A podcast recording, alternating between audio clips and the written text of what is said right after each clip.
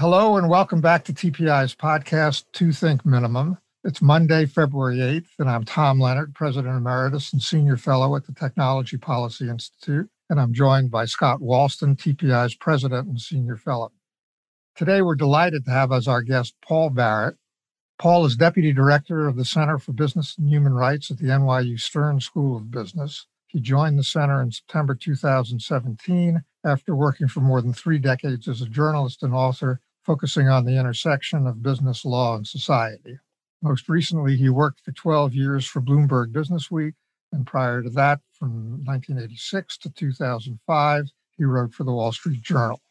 He is the co author of a recent publication from the Center for Business and Human Rights titled False Accusation The Unfounded Claim That Social Media Companies Censor Conservatives. Obviously, a very timely subject. Welcome to Two Think Minimum, Paul. Thanks. Appreciate you inviting me to uh, participate. I guess, given the title, one doesn't have to read too far to find out what the bottom line of the study is, but there's obviously a lot more to it than that. So, if you would, can you tell us what you attempted to do in the report and what evidence you gathered? Sure. On the right, it is now conventional wisdom, an article of faith, that the major social media platforms censor and suppress conservatives. I set out to examine that claim, which is becoming increasingly prevalent, and a part of a variety of debates ranging from at sort of the technical wonky end of the spectrum, whether or not we should amend or revoke Section 230 of the Communications Decency Act, and at the other end of the spectrum, whether conservatives are being marginalized or canceled or censored in all aspects of American society. So, this claim that the right, the political right, is censored in social media, it has become sort of one of the central examples and central threads of that very broad claim made by everyone from former President Trump on down. The way we went about examining it was first to search for any definitive study that had been done that addressed the question and found none.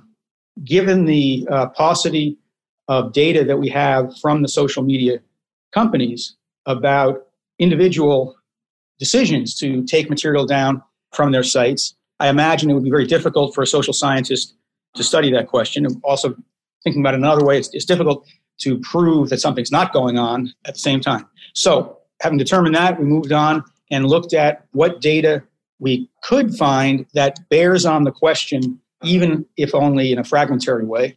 And we looked at, for example, uh, information that's available from data analytics outfits like CrowdTangle, which is part of uh, Facebook, and NewsWhip, which is an independent outfit. Those companies can provide you with useful data that allows you to compare the degree of engagement with posts from various pages. So you can, in a sense, get a rough idea of how much people on the internet are interacting with the product of any given post. And when you look at that using a variety of perspectives, you can find out, for example, that on any given day, a list, a top 10 leaderboard list of engagement with posts generally will show you that conservatives are very well represented, often predominant in that list. You can also look at lists of US elected officials, uh, publications of various sorts, and so forth. And consistently, what you find is that conservatives are prominent and sometimes predominant. One example would be if you look at during the height of the campaign last year, a couple of months leading up to November 3rd, and you compare the amount of engagement with uh, posts by President Trump's page versus posts by now President Joe Biden's page, that of those hundreds of millions of interactions, Trump's page was getting 87% of the volume, Biden's 13% having those, as I say, suggestive data, what that data tells me is that if the censorship were going on, it's A, not they're not doing a very good job of censoring, and B, and more seriously, it's highly unlikely, I think, that you would get that kind of conservative presence if there was any kind of systematic effort to keep conservatives from expressing themselves. But is that big imbalance primarily because Trump was posting a lot more than Biden, or is it? I mean, does that account for the, the, the big imbalance in the numbers that you just Oh, Trump absolutely was more prolific. Right. And that goes as well for other pundits and commentators and others on the right. Fox News is much more prolific in most cases than many of uh, other cable television outfits. But again, I offer that only as, as something that's suggestive that Donald Trump was not being censored on Facebook.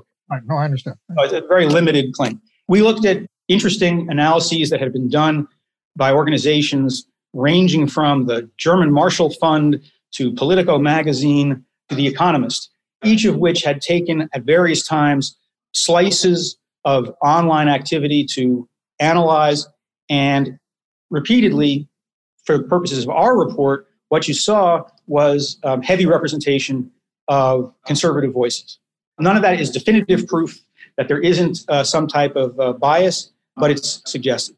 Finally, we turn to what most people actually allude to in talking about this issue, which is to say the vast array of anecdotal examples of people being kicked off Twitter or Facebook or YouTube, etc. And what I found when we took the prominent examples and sort of lined them up over a period of years in uh, the vast majority of cases, certainly with the most notorious, most celebrated instances, there, there was a, a reason apart from sheer ideology that people had been uh, had been sanctioned, whether that's Alex Jones or more recently Donald Trump. A big part of the problem with uh, the way the platforms handle these situations is that unlike celebrated cases like uh, Alex Jones or Donald Trump, they often don't explain themselves. And so people who have experienced the sanction or seen their ally or friend be sanctioned aren't told exactly what they did wrong and exactly what rule was violated. And so that leaves a lot of mystery surrounding the situation.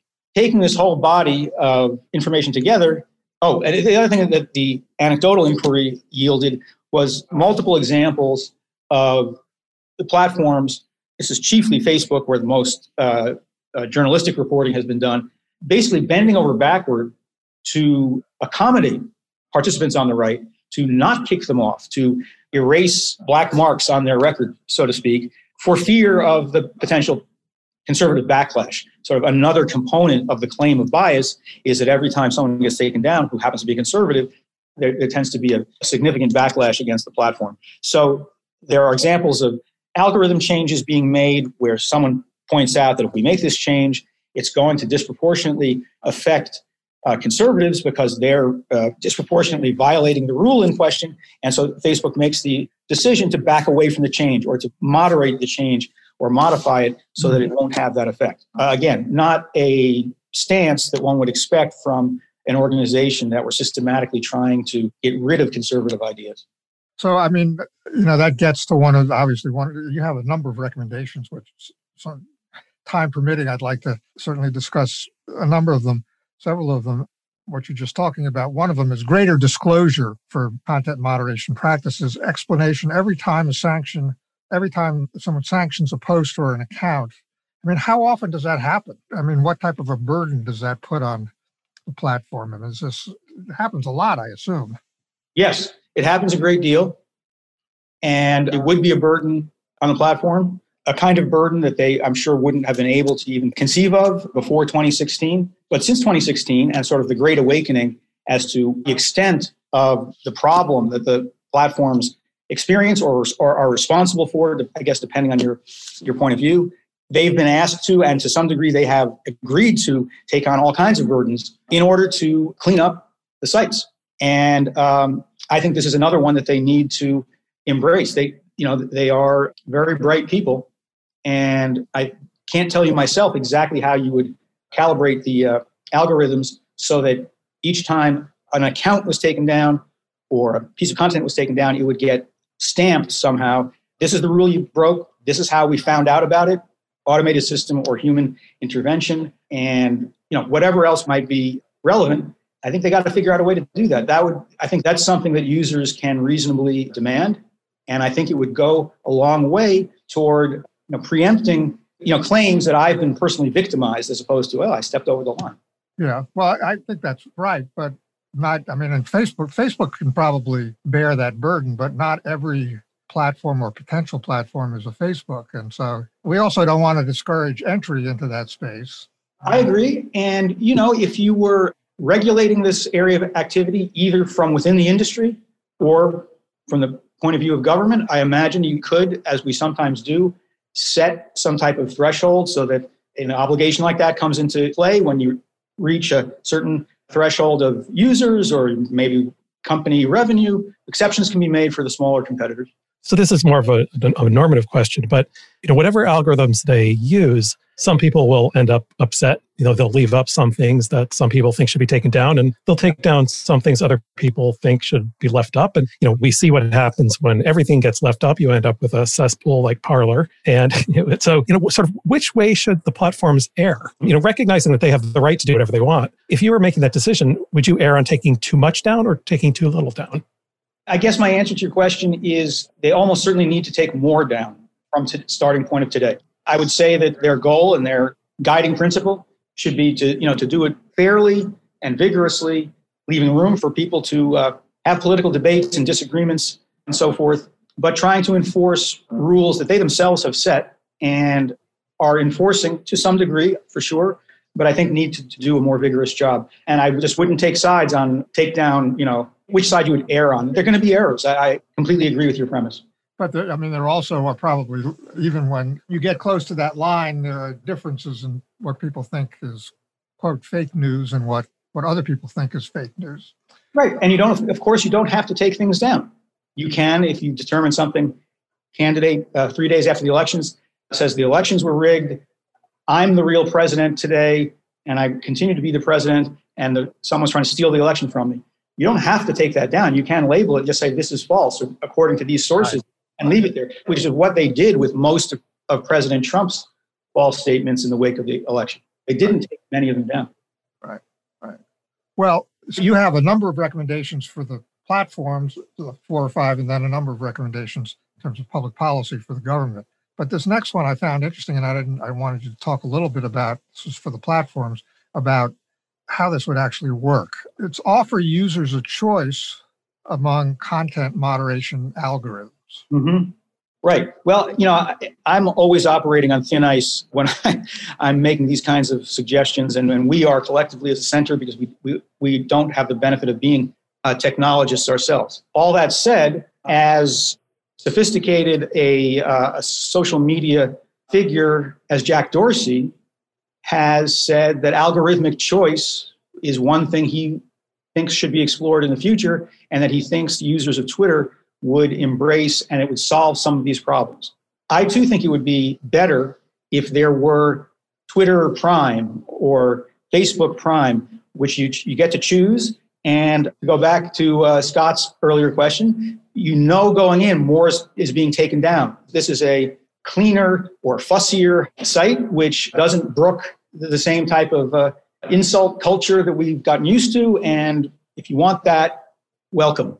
If you want the current site, you're welcome to use that. Maybe even you could set up a, system so that in order to get the site that's more uh, vigorously policed, you'd have to pay a small subscription fee. I think all of this would communicate to the world that there are gradations that the platforms, the companies that own the platforms, are making choices about what you're seeing at the algorithmic level and giving more of that choice to the individual, it seems to me, would both provide a venue that would potentially be freer of disinformation, uh, hateful speech, and so forth, without forcing people to go in that direction. One danger, though, is, and I think Jack Dorsey has this in mind, is moving in the other direction. I think one of his ideas is that maybe it would be better to, you know, to have very little content moderation, sort of a Wild West version of Twitter. And I'm not sure of the social utility of that, but that can so, be It sounds like what you're describing is kind of a version of Reddit, where, I mean, there are, I don't know how many thousands of subreddits, and each one has its own rules. And I, I don't think there's a lot of algorithmic decision making, but each one has moderators and has its own sort of rules of codes of conduct. Well, Reddit is another model. You know, the, the volunteer moderators, the self moderation, basically. Um, I guess if you want that, you go to Reddit. Mm-hmm. So, I mean, just I, I don't want to spend too long on this, but with this, I mean, obviously, there's this concern among some people that people, you know, people just stay in their own bubbles and they only, you know, see stuff that is uh, consistent with what they already believe. Would this yep. reinforce that? You know, would I would somebody choose? Well, I'll just choose the algorithm that filters out everything that Sean Hannity says or similar things, and the other person says I'll filter out everything that Rachel Maddow says, and we'll never hear the contrary view. Yeah. You know, I suppose it has that potential. Anything that potentially provides an incentive for people who are at an extreme to move away from the general platform and go to a more extreme outlet, whether that's, I don't like Facebook anymore because they're doing too much content moderation. So I go to Parler or to Gab, or I leave social media altogether and I move to the world of end to end encryption and only talk to my buddies via Signal or Telegram. That's where we'll talk about how we're going to invade the Capitol next time. Those are risks. That's sort of like the risk of, of policing the main platform. And I acknowledge the risk. And at the same time, I still think it's worth having reasonable rules and enforcing them and trying to address the problem of people collecting in bubbles elsewhere. As I say, this having a couple or three variations of the Facebook platform, I don't think would exacerbate terribly this already existing problem you have with social media where people believe things based on their prior views and more or less interact only with their uh, ideological friends. What do you think of the Facebook Oversight Board, at least up to this point? Yeah, I think it's a very interesting experiment. That's the first point. Second point is it deserves to have some time to operate. The people they've chosen are have impressive resumes and seem like very worthy individuals uh, to engage in this kind of task. You know, I think if you look at their first five decisions collectively, it's very interesting. These were not momentous individual cases, uh, but they, in four out of five of the cases, they actually contradicted Facebook's findings and said Facebook got it wrong the first time around. They need to flip and let the uh, material stay up rather than be taken down. There was an emphasis, a, a kind of a theme that ran through those decisions that the members of the oversight board were dissatisfied with the clarity of Facebook's own rules. You know, it'd be quite interesting if that inspired Facebook to seriously look at their very convoluted community standards, which are very hard for a layperson to wade through. At least that's been my experience. And, you know, I sensed that there was, to get back to Scott's, which side you want to err on question, I sense, maybe, I don't know if I'm right, that the spirit of the First Amendment, the spirit of supporting free speech, runs strongly through this body. And that's, we'll see how that, you know, bears out over time. And of course, they have a momentous decision to make in the near future on the fate of Donald Trump on Facebook. So, do you have a prediction? I would say if all you could do, if you were limited to the universe of their decided cases, and that's all you had to look at, I would think that Donald Trump has more than a fighting chance to get reinstated. Because I would say that it would be quite possible to see a, the oversight board say, you know what, your rules surrounding incitement are kind of vague in this way and that way. And it's the president and people, there's a huge First Amendment issue with his being able to speak, but also in the broadest possible sense, just the exchange of views and people being able to hear what he has to say, even as ex president, and therefore we reverse, which I personally think would be a shame, but I'm not on the oversight board, so not, i don't think they're going to ask me. Since we're in the role now of inferring and predicting, and of course, can't know whether we're right, what do you think is the reason that so many conservatives have adopted the view that they're being discriminated against when the evidence shows that they're not and these are platforms that have been good for them. Yeah. what do they get out of these claims? Well the first and most important answer is that these claims rev up the base. That leaves a big question as to why exactly they rev up the base. But, but that you know i think president trump when he was president you know tested this and related themes on his rallies and he got a big reaction and so he did it again. That's one thing. Second, looking back through history, attacking the media has been a go to Republican strategy, at least since the Nixon administration. Of course, media of a different sort at that time, mostly the broadcast television media was Nixon's big obsession. But as you roll forward through time, you find the sense that those you know liberals in New York and Hollywood are after us again.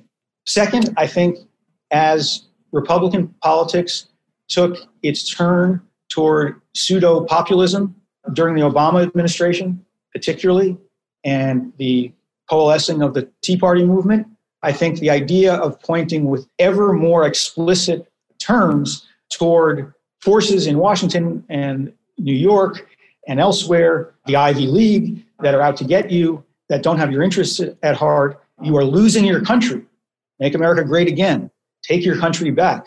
Those are the common slogans.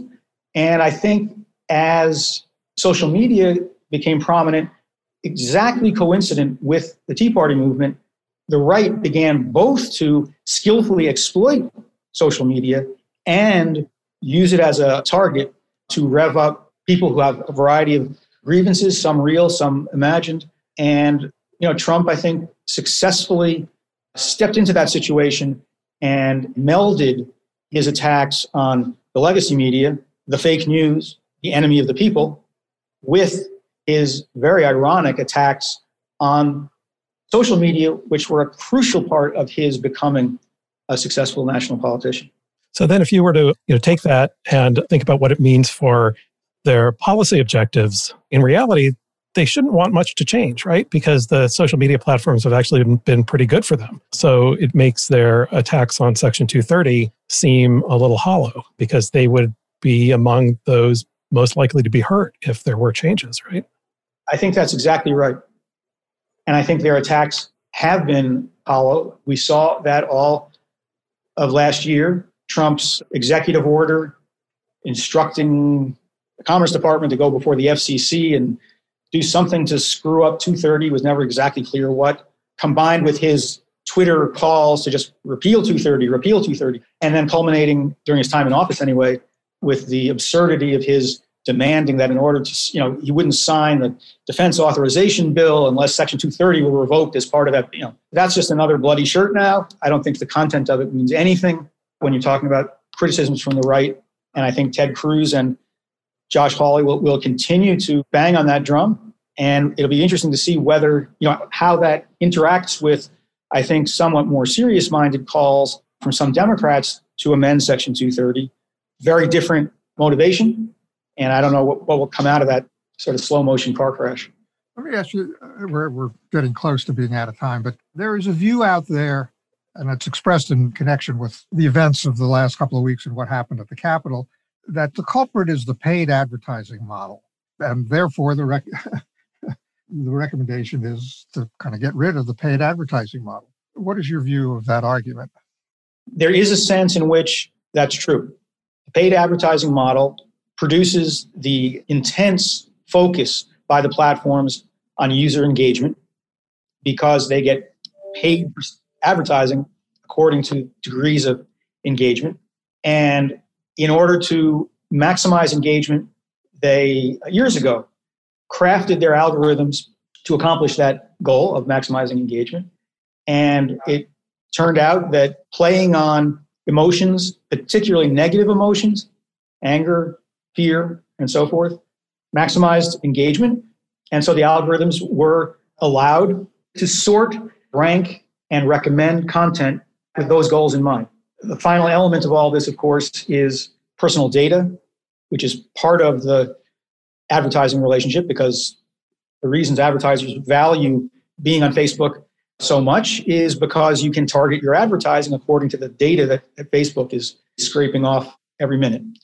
I think if you reset your algorithms with different priorities, including how authoritative information is and so forth, you could have very different outcomes and you could have a, a Facebook that looked very different. The problem is, is that, as you say, the advertising model is their core business model.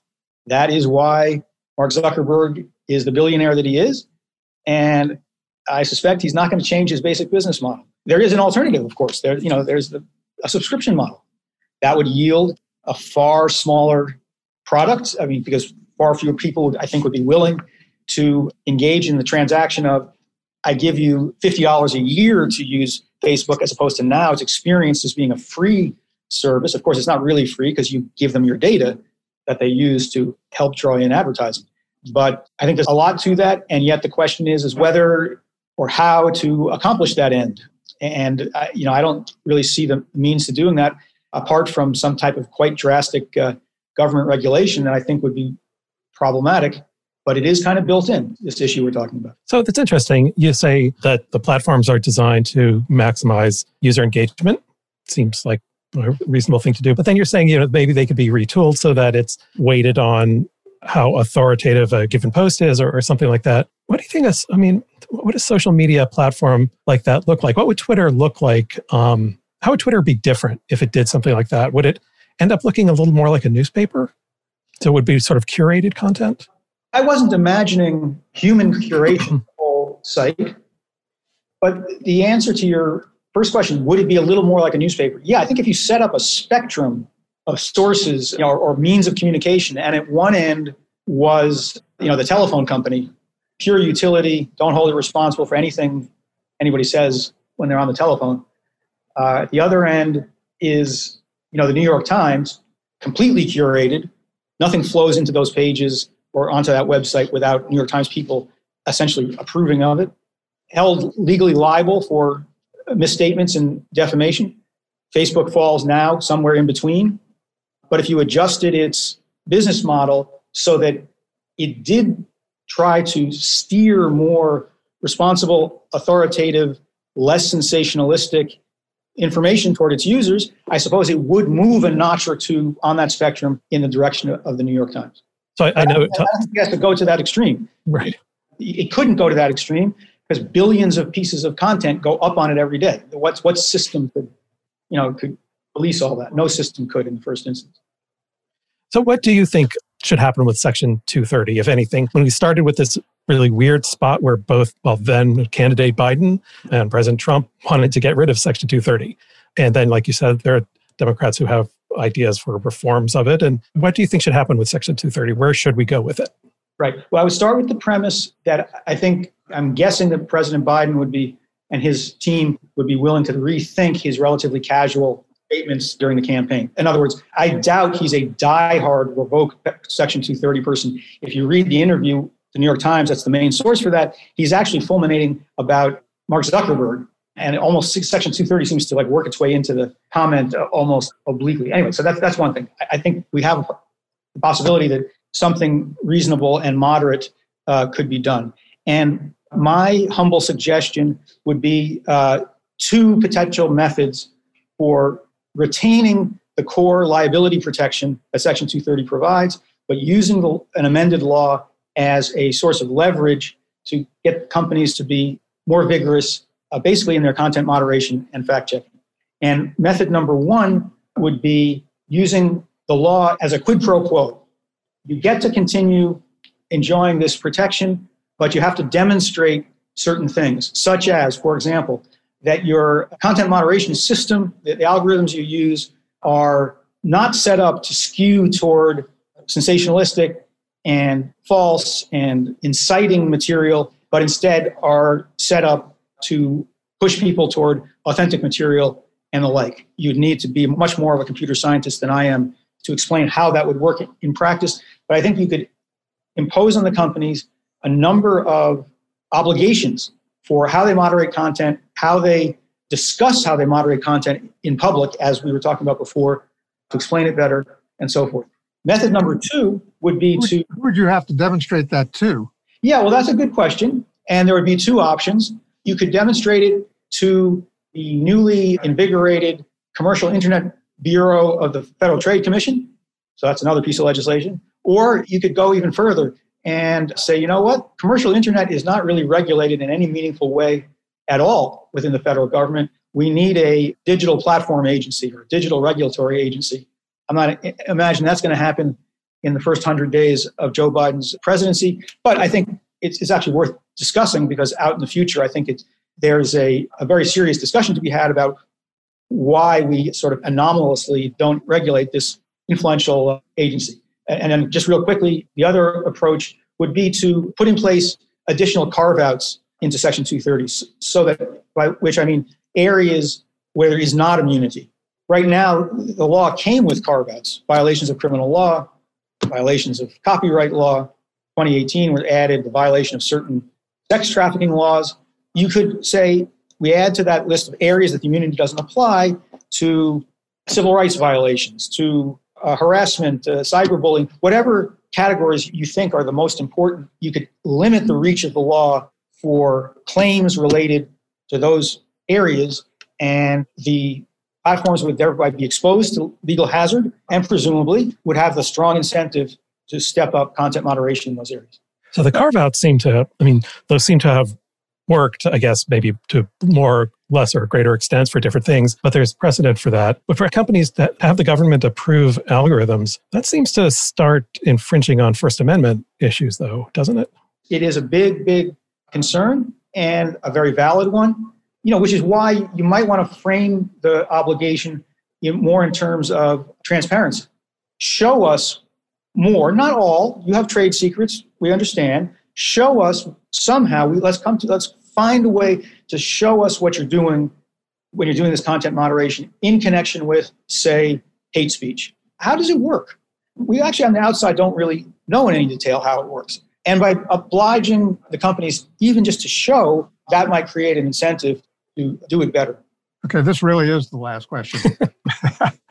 Could you talk a little bit for those who may not be familiar with the center, what the Center for Business and Human Rights at the Stern School does aside from publishing your paper? Yeah, sure thing.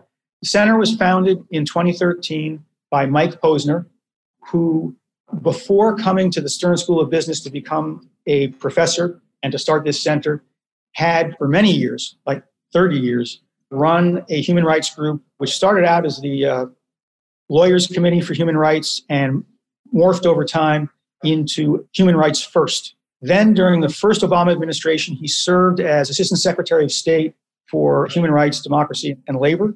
When he got done with that tour of duty, he went to NYU, took his professor's job, simultaneously started this center as a tiny operation. It has grown to being a slightly bigger organization. And it, it looks at selected industries, asking the question how could these industries improve their conduct such that it would improve human rights overall, not create harmful side effects either for the employees, the communities, or even the societies around them. For example, we we have kind of a specialty in looking at the clothing industry in places like Bangladesh, immigrant labor in the Middle East. We have an ongoing uh, research project on the effectiveness of ESG criteria in all industries. And starting with my arrival, or actually slightly predating my arrival, Mike began to have the center look into uh, the social media industry with an eye toward problems like extremist recruitment by ISIS and Russian interference, and that has sort of broadened since I arrived. Well, great. I want to thank you, uh, Paul, for taking the time to spend sure. with us, and we really appreciate it. It was a very interesting discussion. Thanks. My pleasure. Thanks for having me. Thanks so much.